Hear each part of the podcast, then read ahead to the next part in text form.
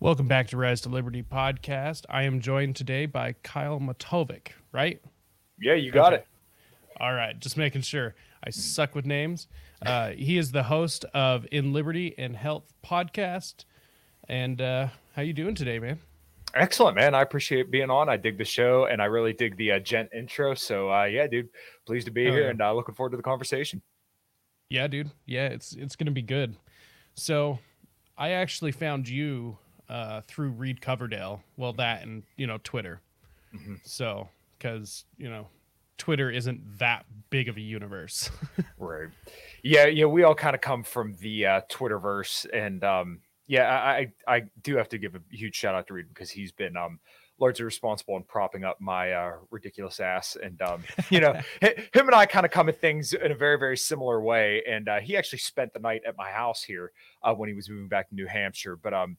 You know, I when I first started the podcast, I found him, and I think I originally heard of him because he was on um, Tom Woods had shared his show when Tom was on Reed's show. I know that's like a, a a lot to follow there, but um, and I decided to start the podcast. I think he was my ninth guest, if I remember correctly, nice. and um, we hit it off really good. And me and him are pretty tight. We still talk almost every single day. And um, he, much like myself, was kind of skeptical of the whole MAGA movement, and we saw um, a lot of the same stuff. Like these guys really aren't anti-war like they say, and um, a lot of this China stuff that they're going on about is just ridiculous. And it was really Peter Schiff that kind of turned me on to the China stuff. But um, you know, we can kind of work our way there. So, anyways, yeah, Reed Coverdale did a lot of uh, boosting for me, so I really appreciate it. And he's just an awesome guy. So I'm sure all your listeners are familiar with him, and he's been on They- my they show should a be. Yeah, if if they're not at this point, then I don't know how big of a fan they are of mine. yeah, dude. so exactly, uh, what is your show? Uh, and yeah, what what exactly made you want to get into this Liberty podcasting thing? Well, I, I know you, um, everybody always says that you're not really a libertarian unless you have a podcast. So, um, you know, I, I couldn't consider myself a libertarian until I, start, until I started putting myself out into space. So, um, I've been a big health and wellness kind of advocate for quite a while now. I've been exercising consistently for about 10 years. And I always felt like the only way you can have maximal liberty is through achieving your highest level of uh, physical well being. And I didn't really see anybody else communicating that in any kind of serious way in the space. Not that there aren't any people in like the health and wellness space that aren't libertarians, but I never saw anybody really take a direct approach to kind of bring these two worlds together or to communicate, you know, one to the other or, you know, the other to the other one. So I felt like I could perhaps bring those two together and hopefully equip fellow libertarians with the knowledge and the information to make themselves into better people through resistance training, through diet, through exercise, through stuff like that. And then maybe talk to some health people about stuff that um, matters when it comes to liberty and the political stuff. And it, it really surprised me, and it really shouldn't have, but um, it surprised me how many um, friends we have over in that realm. I mean, one of the uh, biggest people. Um, one of the biggest podcasts in that entire realm is the uh, Mind Pump podcast, and all those guys are uh, huge libertarians. I mean, they had Peter Schiff on their show for you know for hell's sake. So um, yeah, those guys are all awesome. And like I said, I just didn't see any cohesive effort to bring um, health to the uh, liberty sphere. So I felt like that was somewhere where I could kind of you know suck up some of the air in the room, and it's been absolutely fantastic. And I've really enjoyed all the conversations I've had with um all the incredible people out of you know both spaces and even beyond that. Yeah, it's interesting. Like uh, libertarians kind of have this. Uh, so some of us have this mentality, but it's it's kind of a, uh, I guess, a stereotype to be like a, a weak weeb, you know. And my thought has always been like we should be discussing these politics and social issues, but we should be doing it in the gym. You know, like we should be having the debates and everything, flexing our minds but also in the gym. Like it just makes sense to me to work out your body and your mind because you're right. It's the the highest form of liberty is going to be taking control of your health. Mm-hmm. Yeah, so there's a lot of data on kind of this stuff too as well. So when you start looking into older age people, I believe there was a, a study done over in I want to say it was Korea where they actually correlated your overall grip strength with how long you live. And if you think about it on kind of like a bare bones level, if you have more grip strength, then you're more likely to be able to kind of carry yourself, your body weight, and then not only that, we know that um as you get older, the more oxygen you can supply to your brain through physical exercise, the longer you're going to stay cognitively well. And then plus, you know, the additional benefits of having lean mass as you age, you know, you're able to kind of just guide yourself through space and time and everything like that um, when you have more muscle mass. So it's very, very important that you try to, you know, stay as physically fit as possible into your later age. And um, if anything, 2020 should have really taught us that we should take our health very, very seriously. And not that I necessarily thought COVID was this big killer. I always compare it to um, the pin that pricked a lot of bubbles. Um, you know, we had a financial bubble, but we also had a public health bubble where um, we are in the US at least a very sick, overweight, and obese country. Um, that's not to say that people who are obese or unhealthy are bad people, but um, we've No, kind of kicked the fat. can.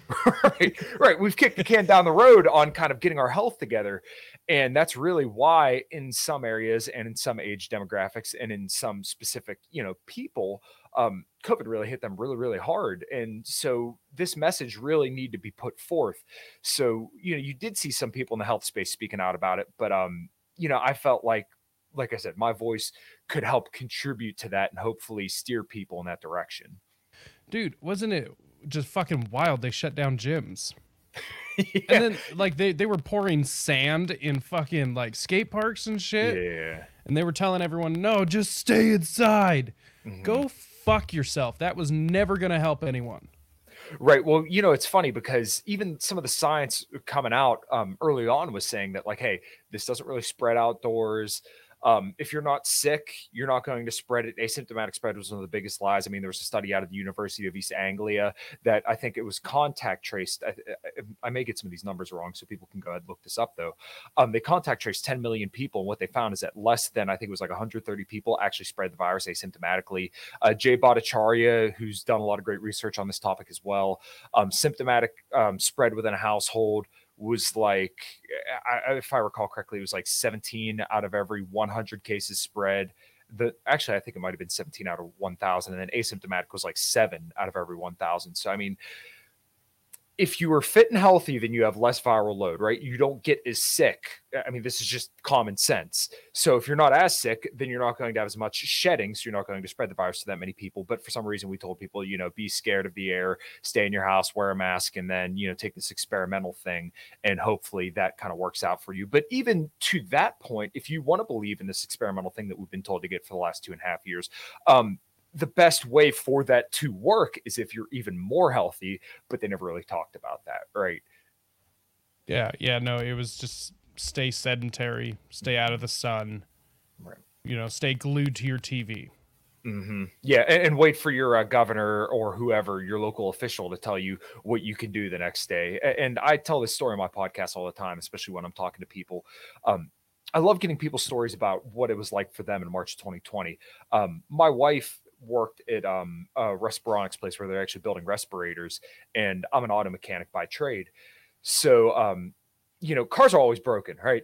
Uh, So I never thought anything was going to happen to me, but then I want to say mid to late March of 2020, I got told, "Hey, you're getting laid off," which like blew my freaking mind. And my wife literally had a note, a piece of paper, and they told her, "Hey, if you're ever caught outside driving around and the police pull you over, just show them this note to let Yep. them know that you're on your way to work." It was bizarre to me, and I'm in southwestern Pennsylvania, so the lockdowns here actually were pretty severe. You know, not as bad as some place in the country, but pretty damn close. Yeah, it was it was the same for me. Um like it, it was wild. So I was working in a warehouse at the time, you know, doing distribution and everything and yeah, it was wild when I got handed a piece of paper, you know, show this to the police to let them know you're at work. It's like, are you fucking kidding me? Like this is what what are we experiencing right now? Mm-hmm. And I mean, I never stopped working. I mean, Right. there, well, there there was a couple of weeks there only because I was switching jobs, but mm-hmm. nonetheless, like I never, I never stopped working. My industry never quit. Mm-hmm. So, um, I actually switched over to beer warehousing though, which during the pandemic was pretty great because a lot of beer was going out. wow. Yes, but see to, to that point, um, you know, when people are drinking alcohol, it's not something that you know healthy people do, and No. I I- do make. I mean, I do it not infrequently. I probably do have a cocktail at least every single weekend. But um, uh, to, to that larger point, it's funny. We shut down gyms and parks, but we left all the liquor stores and everything open. And I get it. You know, if you have alcoholics that just go, you know, cold cock withdrawal, then that could actually kill people. But at the same time, we need to encourage the other end of, hey, we need to get people maybe just go outside, right? Go for a 10 minute walk. So there was a study done as well, I believe, where they found that 10 minute walks were actually better at regulating blood sugar than one of the most um, prescribed drugs in the entire world, metformin, for uh, type 2 diabetes. So, doing a 10 minute walk post meal will actually help level out your blood glucose levels, you know, that blood sugar spike and crash. If you go for a walk after meals, and that will actually help even that out. So, um, you never heard that though, right? You just yeah. heard, hey, you know, you can go to the beer distributor, you can go get drive through McDonald's, all the restaurants are going to be open. But um, you know, if you want to go to the park and enjoy the sun, well, just make sure you have your mask on, or we're gonna lock up the gates and, as you said, put sand in the parks. It was just absolutely bizarre to me. Or people going to the beach, right? I, I, mean, you're never like on top of each other at a freaking beach, but you can't go to the beach, which is just absolutely insane to me. And we know pretty much everybody is deficient in vitamin D. Where you get vitamin D from? You get it from the sun, but you weren't allowed to go out in the sun either. So yeah, just the last two, almost three years is just like it turned reality on its head. It's ridiculous, and um, I see a lot of people talking about the side effects of this experiment that we've been told to take. And I agree that there definitely is a lot of stuff going on there. But I feel like when you just blame it on that, you omit all the ancillary effects of lockdowns and what that's having on overall people on people's overall health. Um, there's a website, I think it's called worldunemployment.org, and they actually explain how per 1% of unemployment I, I think it's in just in the US, you could track 37,000 deaths over the course of six years from that 1% of unemployment. And in 2020, the highest unemployment got here in the US was, um, I think it was 15%. So right there alone, um, over the course of six years, you're going to see about half a million people dead from unemployment alone. And that doesn't mean you lose your job and you're dead instantly, but you know, yeah. just the ancillary effects of overall loss of purpose and how people may deal with that causes them to perhaps, suicides and right. just like you know having a heart attack from being so stressed and oh yeah. Yeah. Yeah it's it's really interesting to see those ripples that just go mm-hmm. through um, society. I mean you, you can see it anytime any big trauma and of course this is like the biggest trauma within like recent history right. that i mean the next biggest thing that i could even possibly think of was 9-11 and that, that even that wasn't as uh, damaging as this. Right. Yeah. I remember being in first grade. So I just turned 28 a little over a month ago. And um, yeah, I can remember watching the TVs and everything. And um, there is something to the idea of being unified. And I, think it's Michael Malice who brings up the point that uh, when we're most unified is when the regime gets pretty much exactly what it wants because you have trust in your leaders at that point, right? Um, I was kind of thinking about this this morning, actually, while I was working out, is that um, a lot of people have this like savior complex. They're looking for some kind of savior. Mm. But um, mm-hmm. what I've been trying to push lately, and what I've really been thinking, is that we need to build our own saviors. We need to build ourselves as the saviors because Donald Trump's not going to come save you. Joe Biden's not going to come save you. Ron DeSantis isn't even going to save you. He says some good stuff every here and there, but believe me, he's not the hero in your story. You have to be the hero in your own story. So that means building a network around yourself. That means resistance training. That means having very, very meaningful relationships. And that means, you know doing what you can to make your life and your you know whole network and community as great as possible because the uh, man in the white house will never do that for you. Your mayor might not even do that for you. So um really where us as libertarians or even just individuals in our communities really need to focus is as locally as possible and with the people who mean the most and can actually affect our lives the most. Yeah and it's blatant. Nobody is coming to save you. Mm-hmm. right. So yeah it, like if if you want to be saved, you have to do it. There's yeah, no and, other option. Right, and this is something that I kind of thought about. Like I said a lot this morning was um, people always talking about how oh well if, if we could just go back to like 2019 or you know they just blame this on Biden and then some people blame it on Trump but as I said you know they're they're looking for a savior but they're not coming if anything 2020 should have told you that even though you had your guy in the White House if you're a Republican um, he's not going to do it he crumbled it every single time it, it, meant to do something. I mean, yep. there everyone's talking about inflation now, but no one wants to say about how he bragged about the biggest wealth transfer in you know in human history possibly where literally all people like us you know middle class people who are blue collar guys going to work every day um, a lot of our wealth was stolen via inflation and given to you know billionaires millionaires and people who really didn't need the money but they got it anyways. All the airlines got bailed out and what do we get? We get $1400 that now we're paying the price for. Yeah. Well and i mean not to mention his massive spending. Right. Which is Yeah. I, I swear all he did he spent more than any other president up to that point in one term than most two term presidents. Like mm-hmm. that's insane. So i mean i i don't know. It, the, the idea that anybody is going to come and save you politically anyways Right. i but i think it's kind of a uh, a misunderstanding of exactly how things work because you know it it's been forced down our throats so long all the way from learning that George Washington chopped down a cherry tree, couldn't tell a lie, all of that state propaganda ever since then and that it's just they are the ones that, you know, make the decisions. And it's like, well, yeah, kind of, but not really. You know? Like of course they can swipe a pen and then all of a sudden gas prices go up. Um, but that also has a lot to do with your state and your county. That that's not just one man sitting in the Oval Office. Right. Yeah. Well, and this is going to sound stupid where I'm going with this, but like TikTok kind of seems to be like a sign of the times where it really shows where our attention span is, where we can't sit down and comprehend a more extensive point or a more extensive story or stuff like that. So you just need this too long didn't read, right? Um, somebody I listen to a lot who talks about intersectional dynamics that I think a lot more people should listen to is Rollo Tomasi. And he calls it the too long didn't read generation. That's really what we're living through, where, you know, oh, all this inflation just happened all of a sudden when Biden got elected in January of 2021. Well, if you think that's true, then you're never going to get to the solution because you're not looking at the root cause of the problem, which is the Federal Reserve printing money just out of thin air and stealing our future purchasing power. So people just kind of put their head in the sand to play partisan politics, and that's always been one of the most annoying things to me. And um, I, I pick on Tim Pool a lot, but what irritates me about someone like him is that he represent or he acts as if he's a non-biased actor, but though he'll om- omit all the things that make you know the Trump era look bad.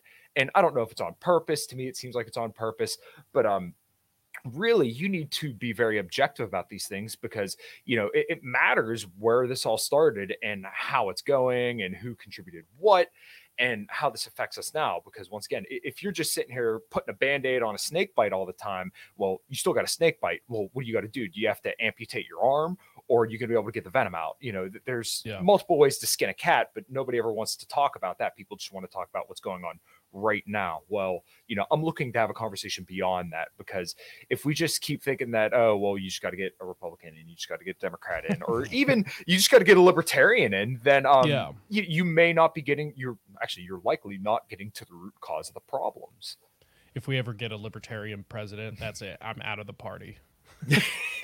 I want nothing to do with it. Mhm.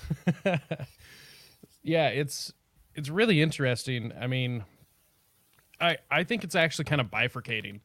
Uh, we we've got like part of the community, or not just community, but like part of society going in the direction of having more attention span. I mean, like look at the TV shows. Like we've, I mean, they're mini series, but they're long, deep, you know, stories. And then we've got the TikTok generation that are just like, I can't think longer than five minutes. Mhm. Yeah, th- there is something to that. Um, and like people don't really sit down for movies as much anymore, but like the shows, like Yeah. you said, they're getting a little bit deeper. But um, a lot of people don't want to sit down for movies anymore. But then like younger people are going to be on TikTok all day. And a quick point on TikTok because I've had so many people say stupid stuff about this. Um, TikTok is not stealing your data and sending it to the CCP. That's just ridiculous. Um, th- it's actually being stored in a server through Oracle, if I remember correctly. Um, they just closed out a deal, I want to say like six or seven months ago, where the um, data is actually being stored here in the US. So the idea that TikTok is a CCP device to take over the US is just ridiculous. Like, I don't think some people really understand how silly they sound when they say some of this um, deep state, well, you know call it what it is deep state propaganda. Um just when it comes to china and I, i'm sorry to go on this tangent but i just can't stand how silly people get over this stuff and how seemingly good people peddle propaganda that they wouldn't even like if it was the people they don't like peddling this propaganda, they would dismiss it right away. But because there's a lot of trustworthy people, they trust and don't verify. But one thing that I think is a lot of a big problem for a lot of people is that they trust and don't verify. When no matter who it is, even me, all the stuff that I do, um, you should always trust what I say, but go ahead and go verify it. So whenever I make a bold statement, whenever I say, "Hey, TikTok isn't a CCP um, app that's trying to steal your data," I always try to put a link to an article or where I source my stuff, so that way people can once again trust me and see that what I'm saying is actually true. So I, I've always felt like the way that the Republicans feel about China is kind of how the Democrats feel about the Republicans and mm-hmm. so you you watch and see what the Democrats say about the Republicans, and almost none of it's true. Mm-hmm. And then I feel like the Republicans, like it's go- the same thing is going on there. I don't think that a a, a massive communist, uh, basically a, a farce, uh, they're they're global, open to global trade, which is the only reason they're surviving. Mm-hmm. Uh, beyond that, they're super inefficient and can't get anything done because they're communists. Mm-hmm. So I, I just I don't I, I agree with you on the the China propaganda. I think they are a, a bit of a threat, but they're nowhere near the threat that's being made. Like they're this super organized. Uh, it's the same thing with uh, with the USSR during the Cold War. You know, mm-hmm like every everything's super efficient and they're doing all of this stuff. It's like, well, that's what China wants you to think, though. Right. But they're not. They have entire cities just empty mm-hmm. because they don't have enough people. They've got buildings and bridges collapsing all the time. Mm-hmm. Like now, you know, civil unrest and everything. Like, yeah you have people writing literal political manifestos over there. So, um, you know, anytime there's people writing manifestos and talking about a cultural revolution, um, that usually means shit's about to go down. And two of the main purveyors of a lot of China propaganda would be Steve Bannon and the person mm. who hmm. started this whole claim about the Uyghur genocide is uh, actually Adrian Zenz. So, um, if I may, I'll start with Steve Bannon. Steve Bannon actually got a lot of funding from a guy named Miles Guo, and I haven't quite finished my digging on this um, over the last couple months. I've just been so freaking insanely busy. But uh, Miles Guo is actually a CCP dissident who was a billionaire over in China, but then you know had started defrauding people like left and right, and even like he's defrauded a lot of Americans, where he had this cryptocurrency um, I can't remember the coin, but people could look it up. Um, he defrauded people and had to pay the SEC, I think it was $439 million because a bunch of people bought into this cryptocurrency and actually never received any dividends and never got any like return on their investment. So he ended up having to pay them that. Um, Miles Guo is also the owner of the boat that um, Steve Bannon was arrested on. Um, this guy has also been accused of rape, and there have been a lot of other CCP dissidents here in America that have actually been assaulted who were like tangentially related to Miles Guo. So why are like Miles Guo and Steve Bannon tied? Because Miles Guo has actually given um, Steve Bannon copious amounts of money. Um, I think he even gave him it was like one hundred fifty thousand dollars or like one hundred fifty million dollars for um, strategic consulting services. He had him, I believe, he was hired for the network that he was running. I'm fuzzy on some of these details just because it's been a couple months, but um, there was another CCP dissident who's a um, not a stockbroker, but one of these uh, I don't want to say like a venture capitalist, but kind of like that. Um, an investor of some sort over in China who um, Miles Guo had got, I think it was like an $88 billion loan from, and he completely defaulted on the loan. So it, it's really, really interesting to think okay, well, why would Steve Bannon be so hawkish on China and say that they're the number one threat and that he wants regime change over there? But he's being funded by a guy who's a CCP dissident. That, that kind of links this all up pretty neat and tight. So to move on to where a lot of people get this propaganda about the Uyghur stuff, um, Adrian Zenz is a reporter. He's a forensic scientist, I believe, out of Germany, and he wrote this report, and he was off by a factor of I think it was ten. Um, the Uyghur Muslims are a group in China who definitely aren't being treated well. Um, and nobody knows exactly what's going on over there. But um, one of the things that Adrian Zenz had cited in coming up with this Uyghur genocide claim was the amount of IEDs, or not IEDs, um, IUDs, or whatever they're called, that are put into women to yeah. basically sterilize them. Um, it was, he said that 87% of all the IED insertions were done in the Uyghur Muslims um, in China and he actually messed up and moved the decimal point from 8.7 to 87 um, percent of all of the ID insertions were being performed on Uyghur Muslim women. So when you get that, then it looks, oh, this is really bad because we're sterilizing a bunch of people. Um, and the other thing is that Adrian Zenz's documents that he was getting from Xinjiang were actually able to be edited, right? And he was the one editing some of them. So um, when you kind of dig beneath the surface here, you just find a lot of shady stuff and a lot of credibility issues. And on top of that, if you type in Adrian Zenz retraction, you'll actually find a ton of articles basically how he admitted he got that wrong. So the two main talking heads for a lot of this China propaganda um, the one guy has a severe conflict of interest and then the other guy has complete and total credibility issues. So it's really interesting when you consider this stuff and this has been something that has been really really pushed on the right. And one thing that they're refusing to acknowledge is actually the biden administration's um, constant ramping of tensions with China. And this isn't just with China, but um, the Biden policy seems to be escalations everywhere. I mean, with Iran, with Russia, um, even like in, if I recall correctly, some parts of South America. Um, you go look over in Somalia, it's just escalation everywhere for what like if anything we should be trying to you know trade with these people we should be trying to cool tensions um with Iran, you know, we were supposed to enter back into the nuclear deal, but now that's completely gone by the wayside. So, um, I just really wish right wingers would let this go because it would be a lot easier for people like myself who are very fervently anti-war to side with them if they would just drop this, you know, China hawkishness because it's built on so much bad ground. Well, and we we've got bigger things to worry about. Like if mm-hmm. if China is really that big of a threat, then we need to be working towards some sort of uh, like mutual understanding with them. So mm-hmm. we, we we don't need to be all war hawkish against them because that's what, what's that going to lead to against somebody who's apparently a super huge threat. Like no, no, no, no. That's not how you handle a super huge fucking threat. You don't mm-hmm. threaten them back. right. Like that's that's not that, that's not the mature way to do it. That's not the proper way to do it. Uh, that that's not the diplomatic way.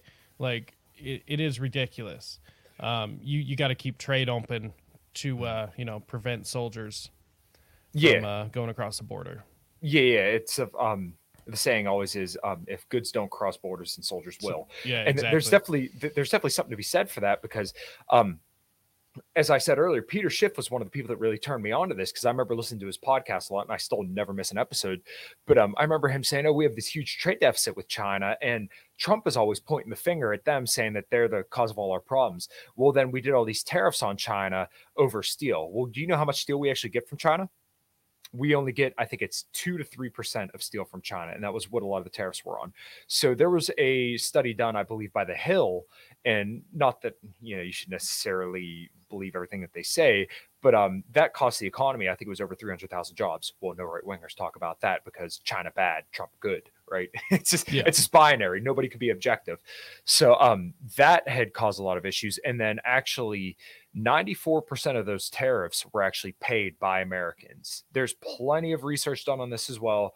Um, China paid 6% of the tariffs, the rest went to American consumers. Um, I was just looking at an article today where um, they were covering the debt year by year by year. And obviously, 2020, the pandemic is what largely drove the five trillion dollars that were that was printed into existence. Um, and then I think 2019 they cited trade wars. That seems a little ridiculous to me, but um, there is something to be said for China being able to build cheap stuff and then us sending them debt. So really, who's the winner here? Are we the winner for getting goods, the microphone, maybe some of the stuff that's in the background here? Yeah. Um, and we just send them paper you know, we get goods. Our standard of living increases by sending them debt. So once again, who's the winner? Who's the loser here?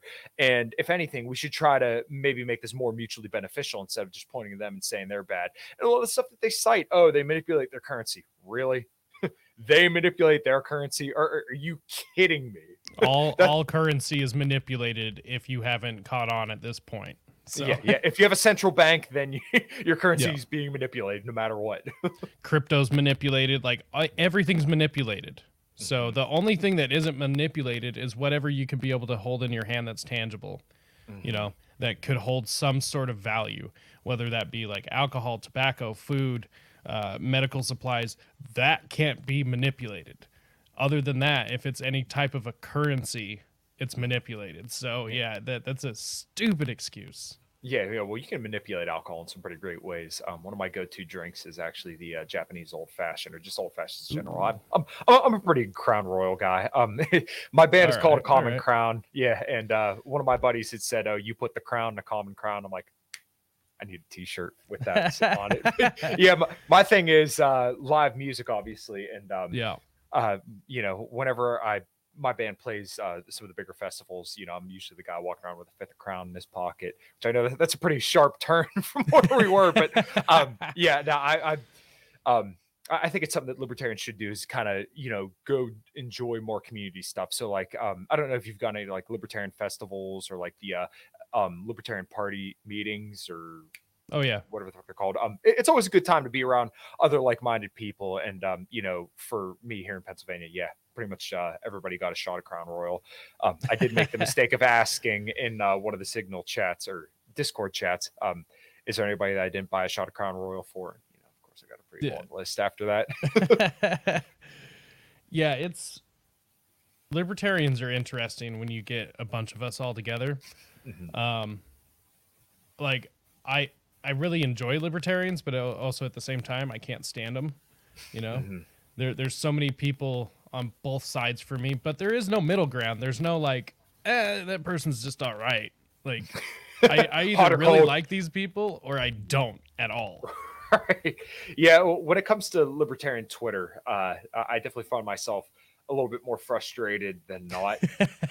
but um, yeah. you know, anytime I see people in person, it's always a good time. And I think that's what um, a lot of people need to do is kind of go out and touch grass a little bit more. And hell, even go hang out with people that you don't really agree with, because if you're not doing that, then how are we ever going to increase our numbers or at least get our ideas out there and have um, something for other people to consider. I really think that's really, really important. So um, when it comes to like party po- politics stuff, um, I used to be a little bit more active here in the Libertarian Party of Pennsylvania.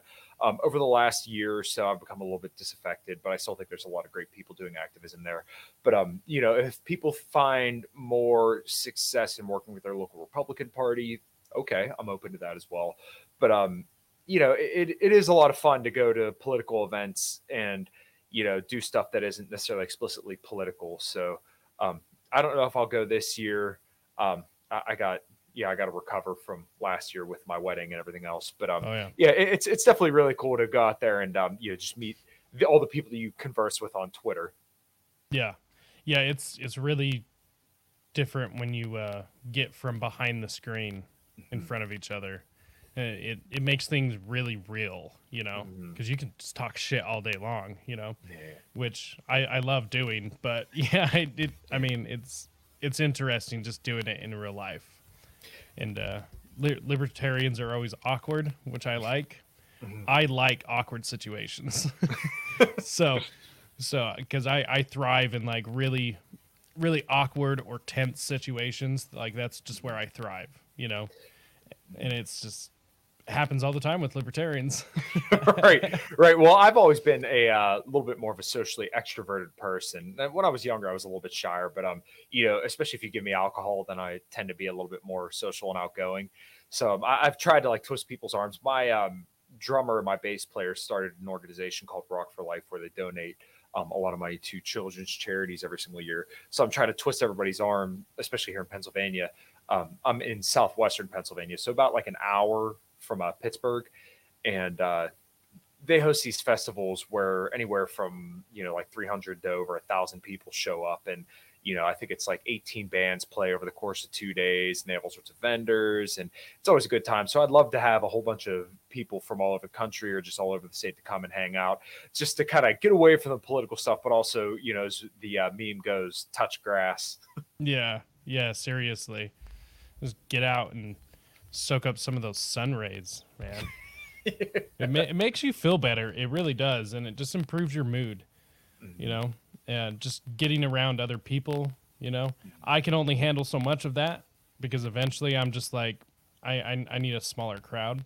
Mm-hmm. But dude, I I used to love to go to Warped Tour all the time, punk yeah. rock, you know, day punk punk rock summer camp, and uh, mm-hmm. miss that shit for sure. Um, yeah. But it's it's just so interesting now that we're through the pandemic. Um, or it, basically it was just government shutdowns. That's basically all that was. Yeah. Um, it's it's just interesting how we're so sucked into this digital world, and I think part of it was uh, intentional. And even if it wasn't, it doesn't matter. It's getting us ready for things like you know the metaverse, mm-hmm. where you know people are going to want to live all the time, which is a, a terrifying thought to me. Yeah, so um, I don't know if you know who Tommy Salmons is. He runs the Year Zero podcast, but he's um, awesome guy. He's actually probably one of the, the most knowledgeable people on like ESG and some of the globalist literature.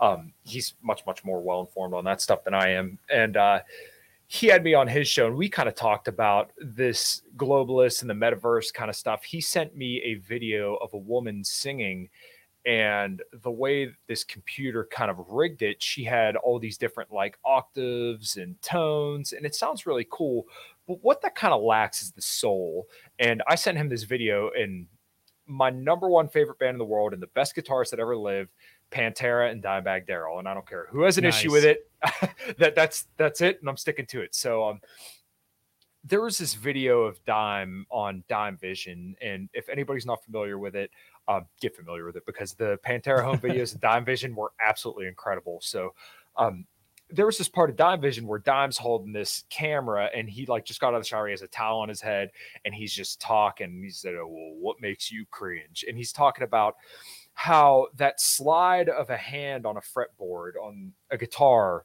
um, makes this certain noise. You can hear like this squeal. And for someone like me, who's very, very tight and orderly when it comes to my guitar playing, um, for some people that'll make you cringe. Like it just drives you nuts hearing that in a record, just hearing that hand slide up the fretboard. But though to somebody else, that may sound like the sexiest, most serene saxophone in the moonlight. I think that's like his exact words. Um, and when you have this technology and this desire to change what makes you unique, you really lose that kind of soul that he's referring to. So, like, um, the one example I use is that when my band was recording our first EP, The Reckoning, uh, my singer Jen, she is absolutely incredible. And I remember the engineer trying to like pitch correct her, and he stopped when he was doing it. he said, Look, I could sit here and fuck with this all day, but you're so spot on. I can't do anything with it. And there's something beautiful about that because you know she put in the time, she put in the effort, she put in the work to get there, right? Just like I sat down for hours and hours and hours to get the calluses that are on my fingers um, from years and years of playing guitar to get, you know, to where I am today. Um, my bass player, same deal. He's been playing bass for years and years and years. My drummer, the other guitar player in the band, um, and even beyond that to like bodybuilding. I'll never look like Ronnie Coleman, but I can look like the best me that I possibly can. Um, there's something deeply wrong to me about wanting to artificially change who you are instead of embracing what you were given. And I'm not really like a religious person, but um, we all are unique to a certain degree, and we have certain things that make us um, special. I hate to sound, you know, all esoteric or, you know, like a lib saying that you're some kind of special snowflake. but honestly, there are certain things that make us unique. So the way that I play guitar is never going to sound the way that Dime does. And, you know, Dimebag had this crazy smooth legato. And right now, Pantera is touring with Zakk Wylde. Zakk Wylde's number two in my book. But um, you know, he doesn't sound like Dime, but at the same time, it's still fucking awesome because you know Zakk Wylde's play, been playing guitar for probably 40 years, and he has this certain style that makes Pantera sound completely different, but still at the same time awesome. And Charlie Benante is filling in um for Vinnie Paul. And at first I kind of scratched my head at it, but um he's been able to kind of step in and play that role relatively well. So when you want to plug into the metaverse, when you want to sit in the pod and eat bugs and own nothing and be happy, um, you're missing out on what is the human experience and that's truly a gift. The greatest gift that will ever be given is to be able to you know plant our feet down and make our mark on the world. No i completely agree. There's regardless of uh you know personalities and stuff every individual person has unique dna mm-hmm. the metaverse will never be able to copy that ever. Right.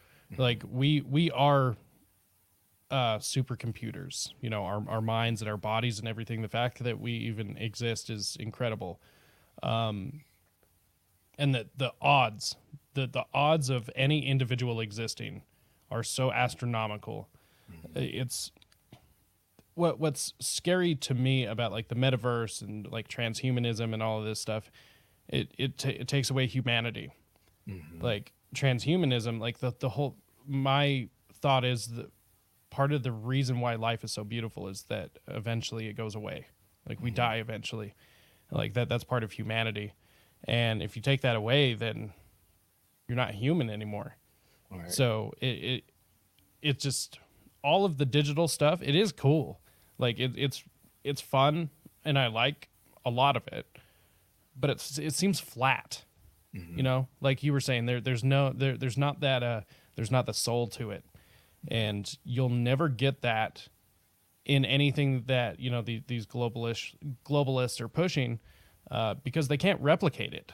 Mm-hmm. and it, they're, what they're i mean they're they're trying to make it so like all of that stuff all of all of the normal things that we're used to are going to be so difficult that we have to go to them to be able to get things. And i'm just not for that yeah well this kind of goes to the point that we were talking about earlier about being your own hero. Um, you really should try to be once again the most robust, healthy, well educated, well spoken, and you know healthy individual you can possibly be.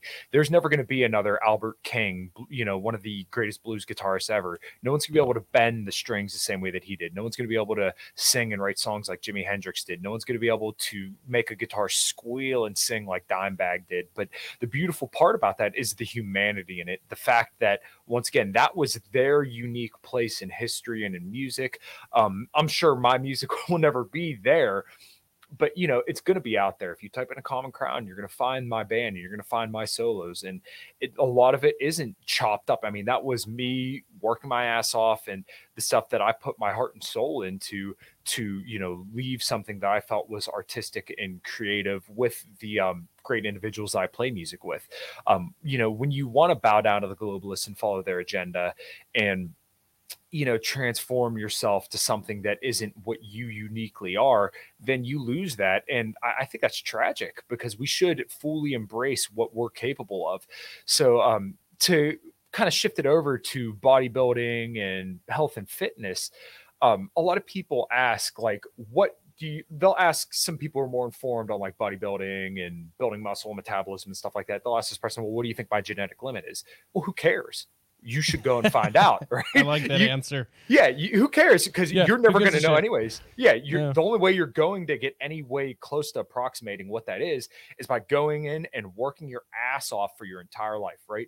And that's what I've committed to do. I want to be able to deadlift 400 pounds when I'm 70 years old. Now, as to whether or not I'll be able to do that, I don't know. But you know, yeah. you'll never know unless you try to find out. You'll never know what your genetic limit is unless you push yourself. Right? Um, I would have never thought I would have been able to deadlift 405 pounds for 12 reps, but you know, I went in there and got it. I'm not the biggest dude in the face of the world, but you know, that's okay. I pushed myself as hard as I can, and I still do day in day out.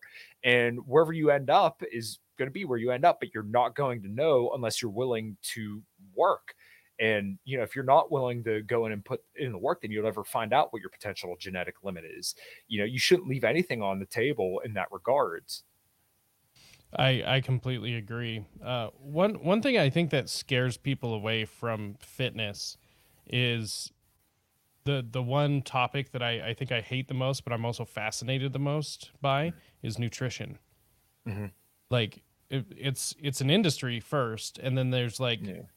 it, it's also necessary for our existence. If we don't eat, we yeah. die. You know, so it's like you you have all these charlatans, you know, within mm-hmm. the w- within the fitness community, and I I think that scares a lot of people away when you know, nutrition doesn't have to be hard. Like, no, it, it it can be as hard as you make it. You know, right. Like so, uh, um, I guess I'll I'll try to keep my stories brief as possible. But um, I was about seventy pounds heavier than I am now when I was twenty three years old. Right now I'm twenty eight. Um, I had met my fiance, well, my wife now, but you know, obviously we weren't even dating at the time. I was 250 pounds, and um, I remember the one day she texted me and said, "Hey, I think I have like a gluten allergy, so I'm going to cut this out." Um, was like, okay, well, you know, I just kind of carried on about my life. And then I started hearing about this wacky carnivore diet. Well, long story short, I did the carnivore diet and I lost a weight, a lot of weight. And I saw resolution of a lot of issues. So, like, I used to have suicidal thoughts. Um, I would never claim that I had depression, but, um, you know, some of the symptoms that I would describe may sound like that mood issues, digestive issues. Um, a lot of the stuff went away when I lost all that weight and when I went on carnivore. Now, I don't necessarily believe anymore that all that was because of going carnivore. I believe that was from weight loss. Um, but what I found when I went carnivore is that I would be really good for two weeks and then I'd binge. Good for two weeks, binge. Right. And this actually is kind of borne out in the literature because there was a study done on people who did like a ketogenic diet, if I recall correctly. And a lot of the people in the studies had actually kind of found themselves doing the same thing where they'd be good and then they'd binge eat. Well, what good is a diet if you can't stick to it? So, um, the problem with something like the carnivore diet, or even like, let's say, a low fat diet, or any kind of diet that's very rigid in its design, where you cut out all of one thing, um, what happens is is a lot of people will tend to see that thing as evil right? They put morality to food which is something you should not do.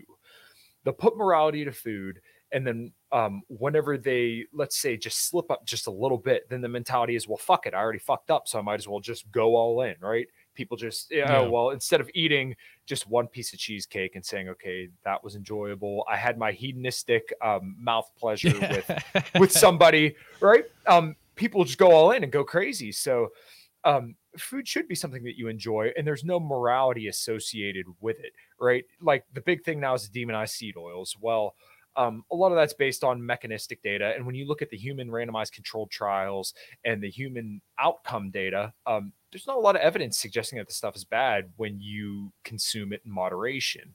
Um, a lot of stuff when it comes to nutrition. If you don't eat too much saturated fat, if you don't eat too many carbohydrates, if you don't eat too much fat, if you don't eat too much of whatever, you're probably going to be okay, right? Um, people get so caught up on demonizing one thing, and yeah, that's going to work. But once again, the problem is that people just get this reflex where as soon as they have a little bit of it, it's you know fuck it, let's go. you know, no rules. Yeah. Let's let's just binge. Let's eat whatever gets put in front of us. But once again, you have to really remove real or um, morality from food and find a diet that you can stick with for the rest of your life. And sometimes you have to optimize for the highest quality of life. So, you know, if you're out to a dinner or you're out to a party, then enjoy something. You know, it doesn't have to be so rigid. Um, that's something that really put me in a bad place was having such rigid relationships with food and it took me a while to kind of get back to a place where i could say okay i'm going to enjoy this right when i was yeah. on my honeymoon with my wife um, we had whatever we wanted and we enjoyed it for that week. But then as soon as we get back, it's time to, you know, get back on track. So um, when it comes to nutrition, I really wish people it's very frustrating to listen to fitness influencers because they look great and because they look great you associate that with greater knowledge knowledge that you don't have so you trust them and say hey if they look better than me and they're telling me this then what they did must have worked but what they did may not work for you right and that's where a lot of people are. Well, I mean, twelve thousand dollars worth of steroids a month, you know, works pretty good for anyone. oh yeah, absolutely, yeah. Well, the whole problem with that whole situation is that you had somebody who actually preaches some good stuff, and this is how they get yeah. you. And even in like the political realm, um, we could tie this all in very, very well together. So the left will say it's systemic racism. The right will say it's you know um, the border, um, China and all this other stuff. And you can say that's the issue. Vote for me and I'll fix this. Um, eat raw liver and bull testicles and follow the nine ancestral tenets and you'll be as jacked as me. they all have this kernel of truth, which makes it very, very convincing. And if you take that, you can extrapolate it out. And this even goes like conspiracy theory stuff where people will have such a vague idea of something and say, oh, look, I was right well, yeah, if you take a 50,000 foot view and say some incredibly vague shit, then yeah, you can yeah. manipulate the truth to whatever you want. Um, yeah, calm down, Nostradamus. right, right. So one of my favorite people in the fitness world is uh, Layne Norton. And for somebody or for anybody who's looking for kind of a no BS fitness influencer, he's probably one of the best to be completely honest with you. Um, he says if you torture the data enough, it will confess to what you want it to confess. So um, yeah, it's it's really bad with Liver King because he posed this somewhat good information where okay, you should eat more naturally, you should try to get more sleep, you should exercise, right? Organ meats have tons of nutrients in it. Yeah. Right, right, absolutely, yeah.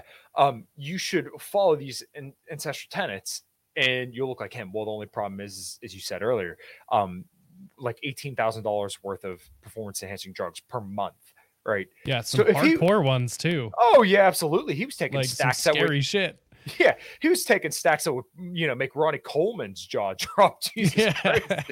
But um, you know, and what he says is to a degree correct, but the problem was is that he was marketing himself as a natty, but he clearly wasn't, and selling this information as if you do this and you'll look like me. Well, if he would have just said, Hey, I'm on a lot of gear because I want to optimize my physical performance and my physical appearance, but you should follow these tenets and see what they do for you. Not a problem. I agree with that. Yeah. But when you market it deceptively, as he did, okay, now we have a problem. And that's what's called literally being a charlatan, is when you yeah. market yourself as something that you're not. Yeah, snake oil salesman. Yeah, yeah, Which, it's it's awful.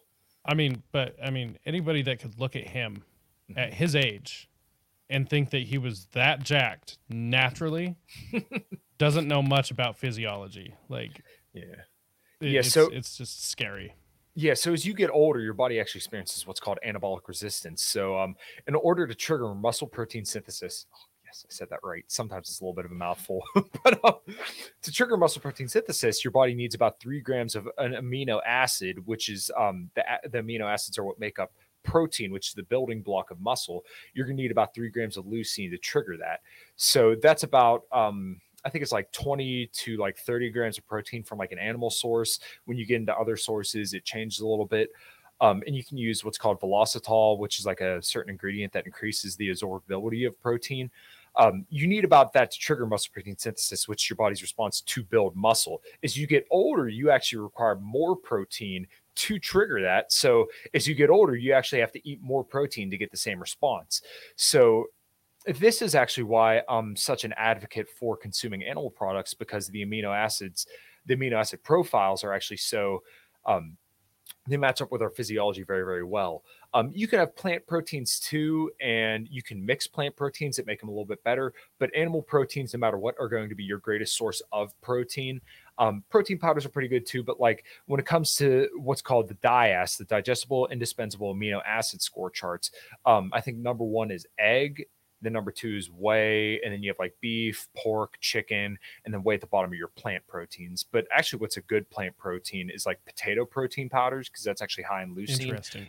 But if you look at cultures throughout history, the cultures that actually had a lot of plant proteins, they would actually mix them together. So it's really interesting to think about this because our bodies and the way that we understand nutrition, we always found a way. So, like if you look at Asian cultures, they always mix beans and rice well, those actually have complementary complementary amino acid profiles. Um, and then obviously a lot of cultures ate a lot of meat throughout the um, you know throughout the ages, so they got a lot of their protein from that. So um, I, I know it's a long tangent, but uh, basically I'm a, an advocate for consuming animal proteins because that's going to be your greatest key to triggering muscle protein synthesis and building the most amount of lean mass and also retaining bone health and yeah. other things like that. Well, and if if I understand, like if I remember correctly, um, you know, just in biology class, uh, we had a conversation about about this. And it's been a long time since I've been in high school, but yeah, um, it basically like ounce per ounce. If you eat, you know, a, a clean meat, the the quality of the nutrients are not only incredibly dense, but so much higher than any other source. And that was part of the reason that humans just eat meat in the first place is because of the the high quality of the nutrients and the the high uh, the the density of the nutrients. Like we can get more nutrients from like an ounce of beef than we could, you know, soy. right. Well, so th- there is something to be said for high volume, low calorie dense foods if you're looking to lose weight, right? So, like when you think about an orange, an orange that's probably like the size of my palm, maybe my hand, is going to be anywhere from like 60 to 100 calories. Um, a pound of apples is about 140 cal or no, I'm sorry, strawberries. A pound of strawberries is 140 calories. So when it comes to dieting, you're going to want to eat those high volume, low calorie dense foods that are very filling because one of the signals to feel satiated is um, the expansion of your stomach. So when you have a lot of foods like that, that will expand your stomach and tell you that you're full. But on the other end of that, you do want to um, you do want foods that may be higher in some fats. You know, you don't want to go too high in the saturated fats because um, I had to change my mind on this because I was presented with overwhelming data, but um, it, some certain people if you ha- if you're sensitive to LDL and saturated fat then actually over the lifetime if you expose yourself to higher LDL cholesterol then you actually are more likely to have an incidence incidence of heart disease. So they did what was called um Mendelian randomization trials where they actually measured people with certain phenotypes and watch them all throughout their lives. And the people who had higher LDL actually had more heart attacks over the course of their lives. Hmm. So um, this was something that I didn't believe in at all. But then over time, just as I was presented more and more data, I was like, wow, that's actually very, very surprising. So um, that, that's a complete total side note. But um, yeah. when it comes to eating, you know, your protein sources, you want to stick towards animal foods, and um, because that's going to be where a lot of your protein, your fats, and your fat soluble vitamins are going to be. So like grass fed, grass finished beef um, is slightly more nutritious than grain fed stuff. Um, some people wave their hands about the atrazine and some of the uh, chemical compounds that may be um, may saturate the uh, fats in like grain fed beef, but I think that's a relatively small thing to worry about. Um, you also want to eat some fatty fish to get like the EHA and DPA, and especially for actually pregnant women, um, that's actually very important for them to consume like a lot of fish because that actually helps with brain and eye health in the uh, fetus and for you know overall health. Um, that's why a lot of people supplement with fish oil as well. So um, yeah, you definitely want to get a lot of your protein sources from animal foods, fatty fish, and then when it comes to like the rest of your calories, you want to get it from low volume or high volume, low calorie dense foods like your fruits and your vegetables and stuff like that. So, um, and you know, even if you want, you could still enjoy protein bars and stuff like that. I know I do enjoy um, protein powders. Um, I don't ever drink protein shakes by themselves. I've just become like the biggest freak in the world for cooking stuff with protein powder, um, just to kind of make the stuff that is hyper palatable, but not so absolutely god awful for you. So, um, he definitely if I had to make recommendations for people, you know, a lot of animal foods that are on the leaner side, and then a lot of like fruits and vegetables for your sides. And then, you know, if you go out on the weekends, don't be afraid to enjoy a cocktail, enjoy a dessert, and you know, eat a eat damn a burger. every now and then. Yeah, yeah, dude, come on, you you have to enjoy life every once in a while. Yeah, well, and I mean, so the idea really if if it's that big of a concern for most people, yeah, indulge yourself, but realize you're going to have to work those calories off. Mm-hmm. You know, right? And so the, the the biggest lie I think that we were told, uh, the food pyramid, mm-hmm. like, what sort of government propaganda is that shit? Like mm-hmm. that that massive chunk on the bottom of all the grains and everything, yeah. like, is just so disturbing to me and then tie that with the you know the the seed oils and everything uh, other uh, pollutants uh, that that we come into contact with all the time like what whatever the hell's in toothpaste deodorants uh, you know women with makeup and everything and then you add a sedentary lifestyle to that mm-hmm. which i think is really where a lot all of this is uh, really settling is that sedentary lifestyle uh, obviously, if you put junk in, you're going to get junk out no matter how much you work. Mm-hmm. But you're going to be better off not being sedentary uh, while putting crap into your body. But I, I think, kind of to circle back to those like the, the seed oils and everything, I think that's really where like the damage and fear is coming from not necessarily the seed oils, maybe the the amount of them, uh, plus not doing anything. Yeah, so this was something that I had to change my mind on as well. Um, I used to really buy into a lot of the seed oil stuff, and once again, if people are concerned, you should limit your consumption. But um, a lot of the data that I've seen now more recently, I just had Alan Flanagan on my show who runs Alinea Nutrition, and he has a research review. I mean, this dude is a whiz on this kind of stuff. Um, I used to believe canola oil and all the other oils are really bad for you, and I do believe they are if you ever consume them. But um, there were like randomized controlled trials done with saturated fat versus um, like canola oil. And what they actually found is that blood lipid profiles actually improved with people who are consuming canola oil. So now let me kind of walk this back to where I think people should be cautious. Um, when it comes to sugar and oils and fats and stuff like that, what you really should be concerned about is what if you're being satiated off this off these foods, right? So satiation just means you're satisfied, you're no longer hungry.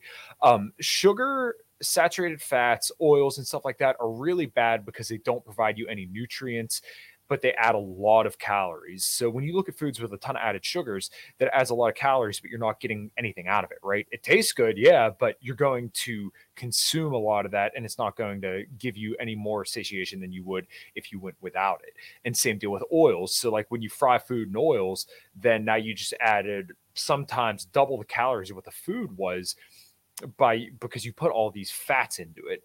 Um, so if you stay within, you know, your daily expenditure, then you're going to be okay. But I really think what this all boiled down to was just when you add, you know, fat and sugar together, it just tastes absolutely delicious. So think about all the foods that you just can't stop eating. Think about a potato chip, right? That is a little fried potato, which is a carbohydrate, with all this oil on it, which is a fat, and it has no protein and you know what the what's saying is you can't just eat one and yeah. when it comes to ice cream think about what that is a bunch of dairy so a uh, bunch of fat I fucking hate ice cream yeah but most people can't stop yeah. eating it because yeah, it's exactly. so yeah it's so tasty right you have a whole bunch of sugar and you have a whole bunch of fats so or french fries same deal you know oil soaked potatoes or if you give somebody a plain potato, um, a plain potato is actually ranked as the most satisfying food, as in like it's very, very filling. Um, if I give you a plain potato, you're only going to eat so much of it before you say, "Get this the fuck away from me! I don't want to eat anymore." but I take it, I put butter on it, I put salt, I put sour cream on it. Now you can't stop eating it because now you've added all those extra calories to it and all the extra flavor, and now you don't want to stop eating it. Um, so where I really think sugar and everything else did all the harm was in the fact that it just made people overconsume without realizing it. So um, this kind of goes back to uh, I don't say an appeal to nature, but to kind of eating whole foods. You're not going to be adding all this junk to it that's going to make it so easy to overconsume. So when you make your own food, then you kind of know what you're adding in and what's not there, what is there. Um, and, and once again, to even circle back to the point of like, you still got to enjoy, don't be afraid of added sugars. Just try to limit them. Don't go overboard on them. And if, if switching to like diet pop is going to be the one thing that like makes or breaks your health, by all means do that. Because I'd much rather have somebody um, drinking diet pop than regular pop if it's going to mean them, you know, losing 20 pounds or not. Yeah. And to put this in perspective for people, um, one can of Coke is a pound of strawberries. I make that comparison all the time. And like, think about that. It, it's mind boggling to me that literally a can of Coke that's, you know, that big um, has enough calories as a, like a whole bowl of strawberries would. So um, once again, if you're going to ask me, should you consume diet pop? I'm not going to sit here and tell people, oh, you should just sit there and pound artificial sweeteners all day. But um, the totality of human data, the, the totality yeah. of human data actually suggests that they're not really that harmful for you. Yeah.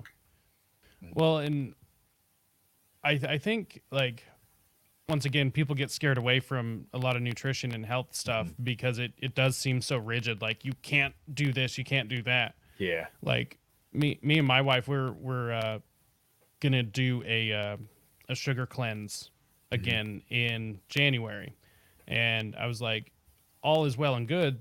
The only bit of sugar I'm allowing myself, coffee creamer.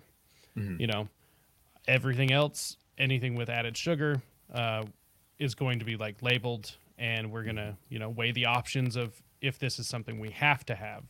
Mm-hmm. Um, odds are most everything with added sugar you usually don't have to have. Right. So, um, but it's it doesn't have to be as rigid as a lot of these people make it out to be. Absolutely. They they make it rigid for themselves, mm-hmm. but you can you can go ahead and take that and you can add a little something to it. Mm-hmm. Make it work for you.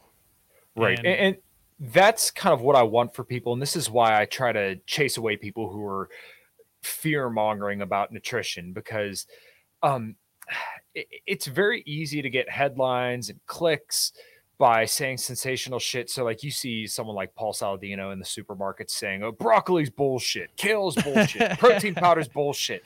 It's like, come on, man! Like, if you tell people that the only way they're going to be healthy is if they just eat meat and raw testicles, you know how many people are going to say, "Fuck it, I'll just be unhealthy"? Like, what is wrong with yeah. you? Don't don't tell people that.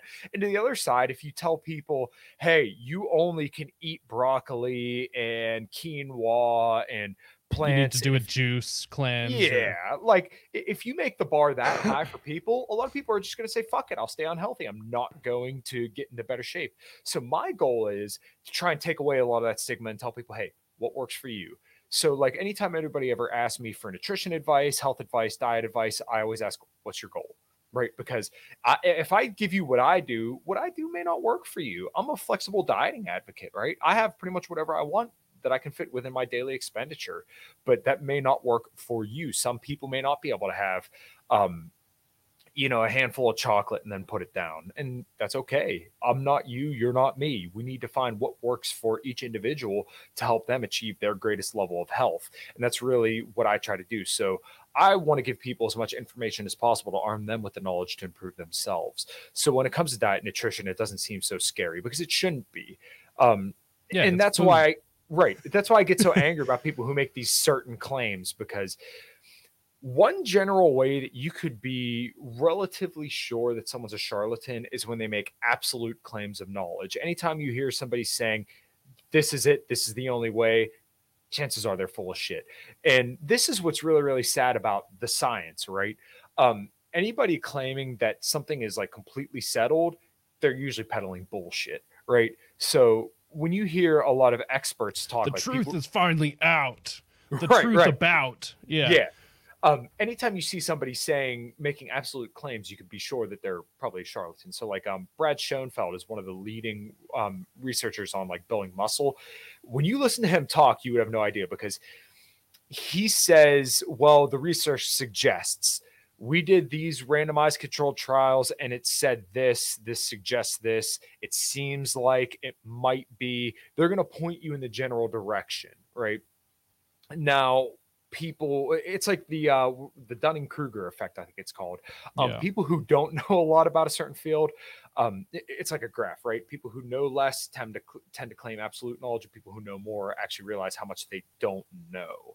So um really what you want to listen for when people are presenting data to you is um, hey this suggests this um, this is what i make of it versus people who say oh this is this and that's for sure so like yeah. when you listen to a lot of carnivore people they're going to say um, they're going to pull out mechanistic data and say oh look what this plant compound did in this petri dish okay well who cares what does it yeah. do in humans because you can extrapolate tons of scary stuff so like the artificial sweetener stuff what they did with mice um, they would feed them exorbitant amounts of artificial sweeteners and then see what happened to them. Well, if I sit there and I gave you 36 cans of Diet Coke to drink in a day, yeah, you would probably feel like shit and you would probably have some issues. But uh, honestly, how many people drink 36 cans of Diet Coke a day? I'd be willing to bet, if any, it's a very, very small amount. And that's well, hold, about hold how, on a sec. This is America. yeah, yeah, right. But um, anyways, pretty much what they yeah. did with a lot of these mice is um, they would feed them exorbitant amounts of stuff, and then when they would have adverse reactions, people would extrapolate that to humans. So, like, I saw this guy, um, Carnivore Aurelius, who puts out some good information and some not good information um, he said, "Don't eat almonds because there's cyanide in them." Okay, well, there's cyanide in apples too, but you know, where are the corpses on the street from eating too many apples? So I actually went in and I did the math. You would have to eat 500 raw almonds to get the amount of cyanide that would kill a person. It's half a teaspoon of cyanide to kill somebody. 500 raw almonds to get that. first of all, who do you know that eats just plain raw almonds? And then who do you know that's going to eat 500 plain raw almonds? The answer is nobody. Don't be scared yeah. of fucking almonds. Jesus Christ. yeah. Yeah, it it's really interesting. Uh, I had always gravitated towards people uh, in the f- fitness community in general who showed humility. Mm-hmm.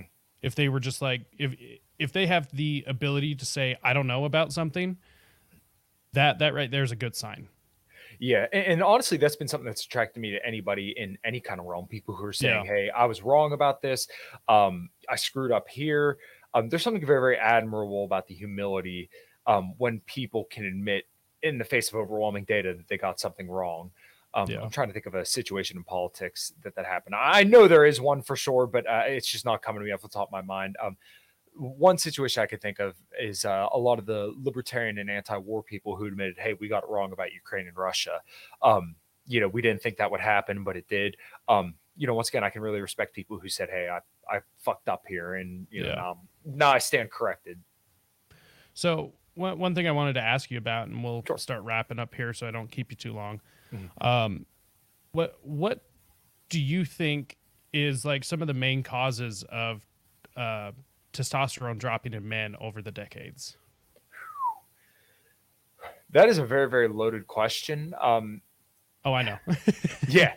Um, I think obesity plays a role. So, as I kind of was talking about earlier, a lot of the fact, um, a lot of hyperpalatable foods that make it very, very easy to overconsume and make it very hard to be satiated. Um, when you get more obese, your testosterone drops. So that's a factor. Um, I do believe screen time and kind of having a phone in front of your face and not being able to sleep properly actually affects your testosterone as well. So, um, you know, just us being on social media all the time is going to have an effect. Um, and then even, I'm not necessarily an expert on this kind of stuff, but when it comes to like relationships and the way that our society is organizing when it comes to men and women, um, it's really really sad that men a lot of men in the lower rung of society who aren't the elite or the top you know 5 to 20% of men um, they really don't have as many places to go. So um, when you don't have a partner throughout your life then your testosterone drops because you know what the hell do you need what do you need that for if you're not going to reproduce? Um, so those would be a few things off the top of my head that I think are causing a testosterone drop. Um, a lack of exercise as well. When you exercise, that increases testosterone. Um, a lot of people talk about microplastics and some other stuff like that. I feel like they're missing the forest for the trees. Um, one thing that I definitely notice is that um, I do see a lot of like better looking men getting with you know women who I feel like they shouldn't be with. Like they're better than these women. And that's not to say that all women are bad, but like how it seems to kind of go now. Um, and I talked about Rollo Tomassi earlier.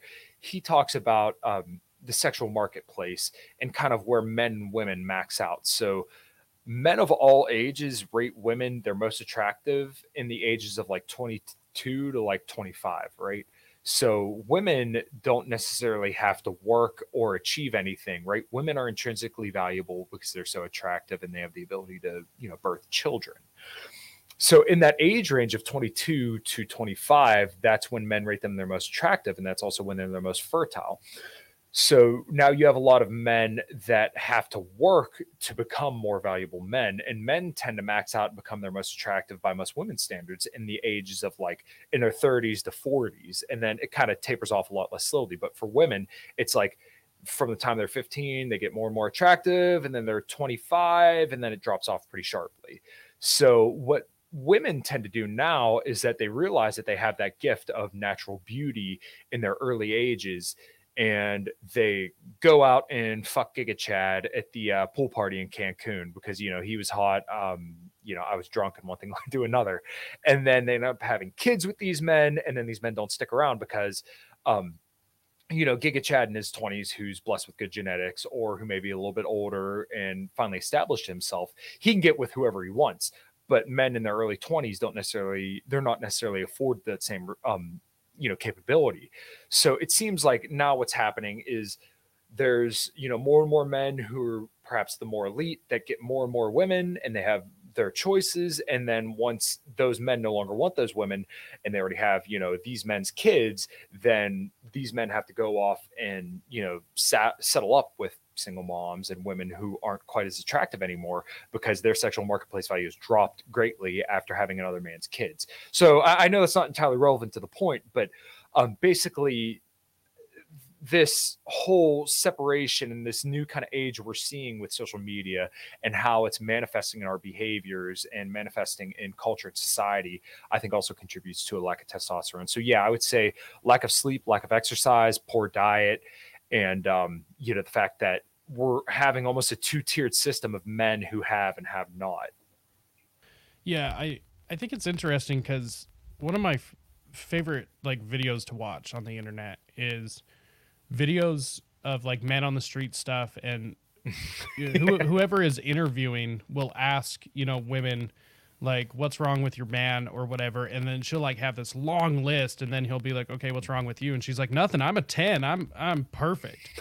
And it's like that is such an issue like mm-hmm. you're not a princess you know yeah. and that that sort of attitude is literally going to get you nowhere yeah, so or women, it's going to get you the quality of men that you keep bitching about. Right. Well, women have really been told from the time that they're kids, you know, you go girl, you're a princess. And then we also have all these social conventions surrounding um, that are supposed to make women feel good. So um, one thing that Rollo always says is uh, we live in a feminine primary society, which I think is or feminine primary social order. I, I'm sorry. And I think that's true because a lot of the stuff that we do is actually at the behest and at the benefit of women. So, um, you know, the trope of, you know, you're not the stepdad, you're the dad who stepped up. Um, this benefits women, it doesn't benefit men. And we know, I mean, the data is crystal clear that um, stepchildren are way more likely to be beaten than children who aren't their own. And I mean, biologically it makes sense. I mean, that's not your child. So why would you invest in something that isn't your child? And women really have this inflated sense of self worth. And what's probably going to happen is that, you know, you're seeing this somewhat in some space in the internet of the MGTOW, the men going their own way communities, the black pill community. And I think that's a wrong approach. I think men should aspire to be the best men that they can be because women don't care about you. You know, the men who are going off in their own corner and crying themselves to sleep, the incels and stuff like that, um, you're invisible to society at large. Nobody cares about you if you if that's going to be your approach. That shouldn't be your approach. And that's what's I don't want to solely blame this on men because it's really not just the men. It's the fact that women have, and the culture has told women that they should have this huge ego that drives men away. And it's going to require the part of men and men taking responsibility and stepping up and taking authority as well to kind of bring this back to some kind of normal. Well, I shouldn't necessarily say bring back, but push us forward to a new norm because that's really what we need. And it's not to say that we have to go back to 1920s where you're slapping your wife's ass and she's in the kitchen making you a sandwich and taking care of the kids. Although that that is definitely preferable. Yeah. Um, we have to go forward and we need to find a way that men can more effectively, you know, have responsibility and authority because what is right now we have men who have to take 100% responsibility with zero ability to affect that um or men have to take 100% responsibility but they have 0% um, ability to affect that responsibility. So what is responsibility without authority? It's slavery. It really is because if you don't have any say in the direction of your life or the direction of your family's life but you have to bear all the costs, then it literally is slavery. You have no say in the way that things go, and that's really what it is. Yeah, no, no wonder why there's such a high suicide rate among men. Mm-hmm. You know, like it, it's concerning to me because I think culturally, uh, socially, we we never accounted for the fact that like society was set up for a for a, a particular way for men before mm-hmm. women entered the workforce and that didn't really change when they did enter the workforce. Mm-hmm. And the thing is, is like, I don't want a manly woman, you know? I don't want a bad bitch or a boss bitch or whatever. Right. Like, that's not attractive to me. I want a feminine woman.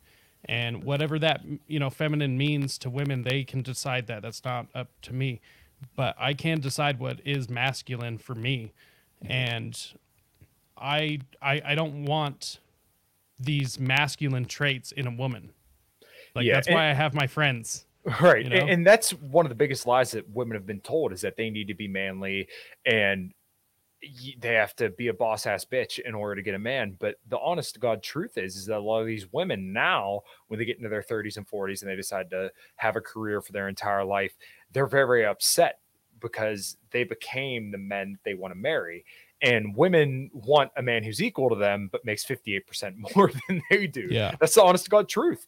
They don't want a man on their on their level because that's not attractive to them, right?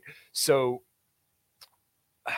I encourage people to stop listening to Jordan Peterson and listen to more Rollo Tomassi because I feel like Jordan Peterson only tells people half the story where it's um, you need to man up and take responsibility versus you need to understand the game and the way that the deck is stacked against men today. But at least if you understand the game, then you can know how to better prepare yourself for what you're up against. And this goes back to politics as well. This is why I think people need to know the truth. Um, and I mean, even ties back to having a savior complex. People need to know the truth of what they're up against so that way they can best prepare for what we have to do. So when people omit Donald Trump's foreign policy, when people omit the fact, you know, Biden's crime bill or whatever, pick your politician and the issue that they have, when people leave out that stuff, then you're not sufficiently preparing people for the task that's actually at hand. And once again, if you're not prepared for the task at hand, then, you know, how do you ever expect to win? Yeah. Uh, I, I think Jordan Peterson, he's a great starting point, but Mhm. he's been turned into a bit of a monolith. Yeah. And it's it's like he's not the end all be all, but he did do something very important and he brought he brought the uh the focal point to where people should be starting. Mhm. You know, get up and make your fucking bed. Like, yeah. Clean up your room. Yeah, And and, he was very, very influential on me as well. But um, yeah, it's like you said, I, I get frustrated because people hold him up as basically what they want him to be, instead of just saying he is who he is, and we're going to be grateful for what he provided, and that's it. You don't expect him to. He's not an anarcho-capitalist. He's not Yep. some you know Machiavellian free speech dude. Although he he kind of was to a degree, but he just is who he is, right? Don't Yeah. think that he's going to, you know, fight the vaccine regime or anything like that. That's not him. So take Yeah. the lessons that he provides and then find that in somebody else because he, once again, he's not it. Like I see people saying, "Oh, he's an al- or he's a fake alpha dude." He, he never was. never was. No, no, he's never claimed that. Right. Yeah, it's it's just interesting. I see a lot of people like, "Oh, we lost Jordan Peterson." It's like, no, I actually believe he's the same person he always has been. Right. Um, it's just you're now looking at him in a different light, and you don't like some of what he is. And guess what? That's okay, but that doesn't negate what he's done. Right. But guess what? You don't go to him for foreign policy. You know, like if if you want, Especially not now. yeah, exactly. Especially not now. Mhm. Um, you you you need uh, to look to him for the direction that men should be heading. You know, generally, and that's that's great. That first book, uh, the the first twelve rules was amazing. Yeah. You know, second, uh, it was okay. I still bought it, still read it, still liked it, but just wasn't as impactful. You know, it's it's interesting. I I really try to focus on you know the the, the state of men because it's important to me that we get back to a a certain level of masculinity that I think is being stolen from us for so many different reasons, and I think that that's part of part of us losing our freedoms is because we don't have that. We don't have these independent thinkers. Uh, I mean, the more independent you are, the more of a threat to the system you are.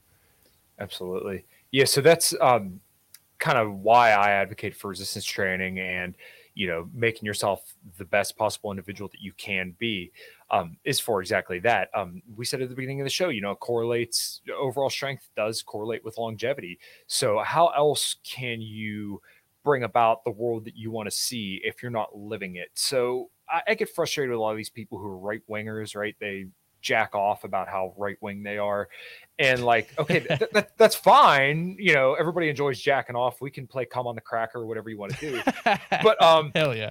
you know, it, it should be a demonstrated value, not an explicated value, right? So I don't claim to be right wing, but if you look at like the way I live my life, I'm married, I have a home, I got four cars, I'm a blue collar dude. You could call me right wing, sure. But the fact is that I demonstrate those values, right? I love my wife. I'm loyal to my wife. Um, I go to work every single day. I wake up early, the same time every single day. 4:30, the alarm goes off. I'm up out of bed. Um, I work out consistently and I care for the people around me. I have a great network of other like minded individuals who make my life absolutely fantastic. Those are my demonstrated values, and I plan to be a leader that way so that way people know my values because people don't give a fuck about how right wing or left wing or how libertarian you are. If you're not a real libertarian, nobody gives a shit. I hate to break it to you, nobody cares. You know what people do care about? How much you care and how you show those values to the rest of the world. That's way more important than whatever explicit title you claim to. Yeah.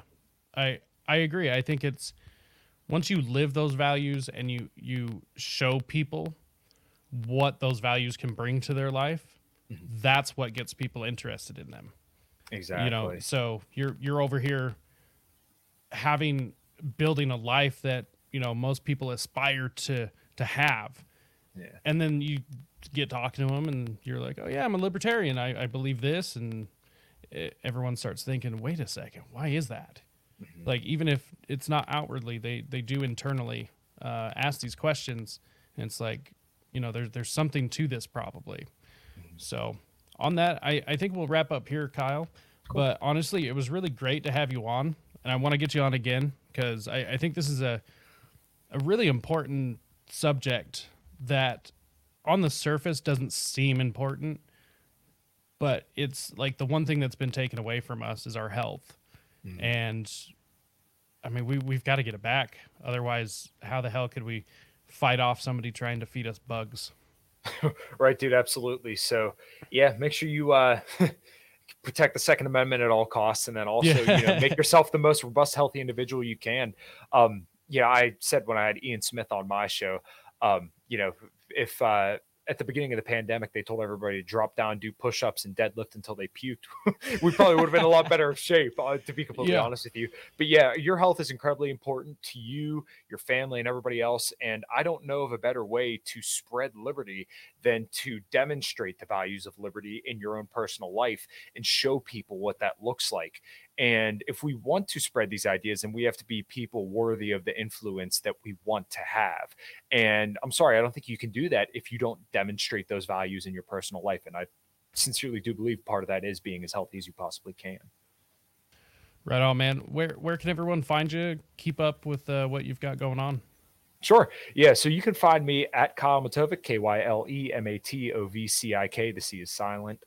Um, you can uh, look up my band, A Common Crown. If you go to my link tree, you can find all the links there. I'm on Rumble, Odysee, YouTube, all the major podcatchers on Facebook at Kyle Matovcik, Twitter um, is there as well. My podcast is called In Liberty and Health, where we talk about all things health, wellness, and beyond. And um, yeah, man, I appreciate you having me on, and um, you know, down to do it anytime again. And I would love to have you on sometime as well. Yeah, anytime. Let me know. Um, this this podcast sphere is is interesting, you know, and I really I really like to see the cream rising to the top, as Macho Man always said. You know, the cream always rises to the top, brother. Hell yeah! So, all right. Thanks for every everyone for watching. If you made it to this point, make sure to hit that like, subscribe, share. Uh, you know, all of that stuff we always have to say. That helps the channel grow more than anything else, and uh, it's free. It takes you just a second. So go ahead and do that, and uh, keep an eye out. We've got some real big plans f- coming up for this next year to uh, you know get some donations going and uh, improve the show along the way. So uh, make sure to stick around for that. And uh, until next time, stay free, my friends.